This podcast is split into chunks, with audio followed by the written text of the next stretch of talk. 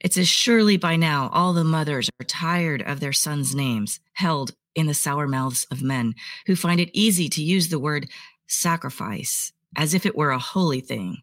The bone of it splintering, the seeping of it, the red of it darkening the skin of the earth, the noise of the scream, the smell as if it could ever sound the same as new breath, as a hand closing around a finger, the way that mothers say, Look, look at the train, the plane, the automobile, all the places you will go to someday, all the dreams that I have sewn into this hem of your coat, the way my hips will never be the same shape after you left my body. And now, now they have come to give me this word, sacrifice.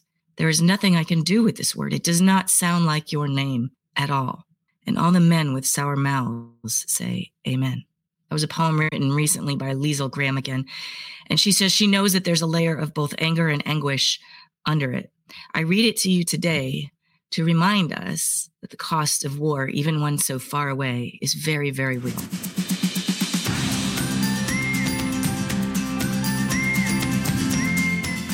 Welcome. I'm Michelle Berkey, and this is Praying Scripture, a weekday broadcast where we use God's own words to honor Him and to talk to Him about the things going on in our life and in our world.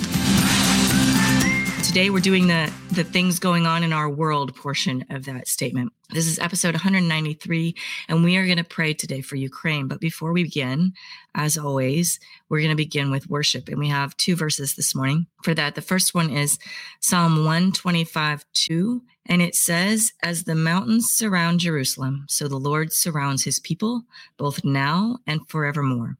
And Isaiah 7:14 says, She will give birth to a son and will call him Emmanuel, which means God is with us. And so that is the worship today, worshiping God for his surrounding us, his with usness. All right, so let's pray. Father, uh, mountains are on all sides of Jerusalem protecting the city. And we know that you surround your people uh, when these words were written. As we read them, you surround your people, and it will always be so forevermore. This is a faithfulness thing, a constancy on your part. You surround your people. You are Emmanuel, God with us. And we know that as we begin to pray through this traumatic situation in our world, uh, that you are with us, but you are also with your people in the Ukraine. And I, I, I worship you for that. I honor you for that today. I'm so grateful for that about you, that no matter what deepest, darkest valley of death that we walk through, you are with us. You comfort us, you surround us, you protect us. And I pray for that realization to be both in our minds and in the minds of the people of the Ukraine. In Jesus' name, amen. All right. All right. So, for those of you who weren't with me when this podcast was born, uh, here is a little bit of our origin story. In mid March of 2020, I think it was the 13th, the world was shutting down. Basically, everything closed. I felt, and a lot of other people felt helpless. I wasn't a necessary frontline worker. I wasn't a part of the medical field. I couldn't do anything to help the people of the world cope with this thing that had been forced upon us. Mm-hmm. I felt that other than sew masks, which I was doing, I couldn't do anything important. But I knew that I could pray. I knew I could create a space that people could come together to pray. And so that's what we did. We began to gather to pray. At that time, it was every single day and we prayed for mostly current events. And so it would we would choose one thing to pray for for the first months and months it was simply about the pandemic. And as other things came up i know we prayed um, about racial tensions we prayed about race riots we prayed about um, uh, george floyd and um, all, all, different kinds of things like that that happened around us that affected the collective uh, group of humanity basically and we would choose different topics for the pandemic. One day we would uh, pray for children. One day we would pray for schools. One day we would pray for uh, healthcare workers. Um, we would pray for wisdom. We would pray for uh, the people, the scientists working on the vaccines, all of that. We would just pray for a different topic and use scripture as the basis. Well, today I find myself in a similar situation, having a heart that aches over things going on in our world, but having no outlet to physically do very much about it. Although I will post um, a couple of resources in the comments about ways uh, that uh, individuals who feel this way could help. One of the first ways is not to be uh, giving out information that you've heard without verifying it. And so I'm not going to give you a bunch of facts today. Normally, I would introduce this section with uh, a number of statistics or facts or information, but but we can pray today without doing that. So we're going to take a break from our topic, uh, which we may have reached the end of anyway, and pray for Ukraine and her people. And we have I have one, two, three, I think four different kinds of verses. Uh, the first group uh, has three different verses. Daniel 2:21. He changes the times and the years. He, speaking God, he takes kings away and puts kings in power. He gives wisdom to wise men and much learning to men of understanding. Psalm 75 7 says, But it is God who executes judgment, putting down one, lifting up another. And Job 42 2 says, I know that you can do all things and that no purpose of yours can be thwarted. So, this idea that God is ultimately has control over the governments, ultimately puts kings in power and pulls them out. Ultimately, he has control, and that nothing he decides to do will be thwarted. However, we see men at work uh, shifting things on their own. Anyway, I'm going to stop. I'm I keep wanting to dig into commentary and I don't want to do that today. I want to pray today. So let's get to that. Father, we know you say that you change the times and years. You take kings away and you put others up. What we see right now is men's aggression. We see Russia and Putin invading another country, acting as an aggressor and creating the devastation of war. And we ask for your intervention. Uh, we ask for you to to do to do that thing to put I want to ask for to put righteous men in place as leaders in those two nations, both in Ukraine and Russia, knowing that we speak this not from a place of righteousness. Our own, whatever country we're listening from, there are probably men in power who are not righteous.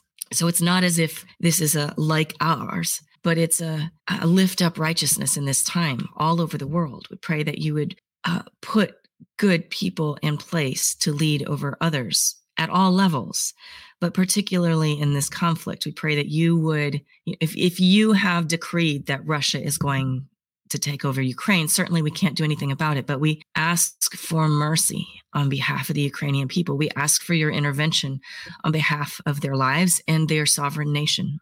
We pray that you would be the one who executes judgment, that you would pull down and put up the right people. And we know that nothing that you have decided can be thwarted. So, should you decide that Ukraine was going to win this war, they will win. And we pray that that would be the case. I pray that you would move in your heart to have Ukraine be victorious, to not allow not uh, this aggression to be rewarded. Pray that you would guide us each individually in what we can do to play a part in um, supporting the dignity and the sovereignty of men I pray that you would move us to be empathetic, to take action in whatever way you have decreed. Psalm 37, 27 through 29 says, Turn from evil and do good. Then you will dwell in the land forever. For the Lord loves the just and will not forsake his faithful ones.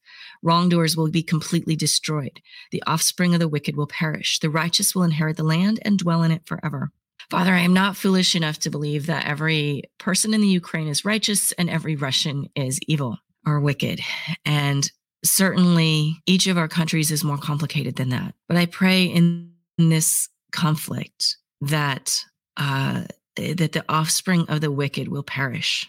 I pray that you will be glorified in the land of Ukraine, that your name will be glorified, that you will become famous in the words of a songwriter in that place. I pray that you will protect your people there, that they would dwell in their own land forever, that you would love the just and move on their behalf.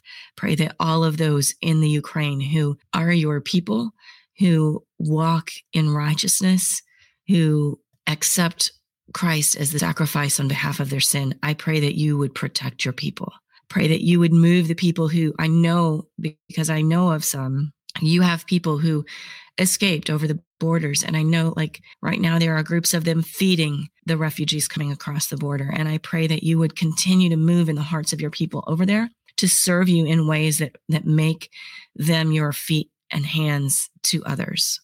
There are so many individual stories, like each one of the, the cities and the battles and the places that are being um, bombed and shelled. Each one of those is its own story. Each person holds their own story. And I pray that you would move in the midst of every single one of those stories. Every single one. I pray that your hand would be in that place. Deuteronomy 31 8 says, It is the Lord who goes before you. He will be with you. He will not leave you or forsake you. Do not fear or be dismayed. Father, I pray for your people and the people of Ukraine that they would feel your presence, that they would know that you are with them, and that that would lend them courage and strength, that they would be doing what they do through the power of the Spirit. Certainly, you have not, uh, you know, David was a warrior. There are plenty of times in history when you have asked people to go to battle, and certainly um, we prefer, we prefer that things be peaceful and no one gets hurt. Father, I don't know your hand in this. I don't even, I, I can't even pretend to comprehend the complexity of this situation, but you do. And you can move and direct and guide the things that happen. And I pray for your intervention. And I pray for your mercy and your um, sense of justice in this place. I pray that you will be with the people of the Ukraine and that they would recognize and sense your power and glorify you for that. And the last verse we have today is Micah 6 8. He has shown you, O mortal, what is good. And what does the Lord require of you? To act justly, to love mercy, and to walk humbly with your God. First, Father, I pray that those in the Ukraine can do so, that your people, your uh, beloved, your church acts justly, loves mercy, and walks humbly with you in dependence obedience, and joy, which is an odd thing to ask in their situation, uh, the joy part. But Father, also those of us who are far away, those of us who are in the media, those of us who are simply on social media, those of us who are having conversations with our children over what the threat of World War III could be those of us who are in a place to do something, whether financially or physically, or have connections that they could do something. I, I, just ask you to move in each one of our hearts to respond in the way that you would have us. So find us listening and find us obedient. Help our hearts to love justice, to act justly, not simply to speak about loving justice, but to act uh, justly, to love mercy in all of its forms and to walk humbly with you. As we leave today, that's where I want to lay it down. Help us each to learn to walk humbly with you in our own situations, but also to act justly and to love mercy. In Jesus' name, amen. All right. Thank you so much, my friends, for being with me. If you are here in person on the broadcast, watch next week for our schedule for the week. I am hoping that I will be able to solidify it at least specifically on Monday mornings. I'm planning on trying to get to be a little bit more consistent back to consistency. But watch for that schedule to be published Sunday night or Monday morning. If you're a podcast listener, Thank you for joining us in that format. Your show you're going to find is a little bit late today because I'm not going to be able to process this for podcast until tonight or late afternoon beyond the couple hours after it's usually posted. So I apologize for that. Praying Scripture is brought to you by Grace on the Gravel Road. And my heart is as we do this, that we can bring scripture to bear in our own lives and in the lives of those around us and across the world through our prayers. And I beg God to answer these prayers today. And uh, but most of all, uh, no matter how he chooses to answer, I pray that it, this process would draw us into a deeper love relationship with God. Amen.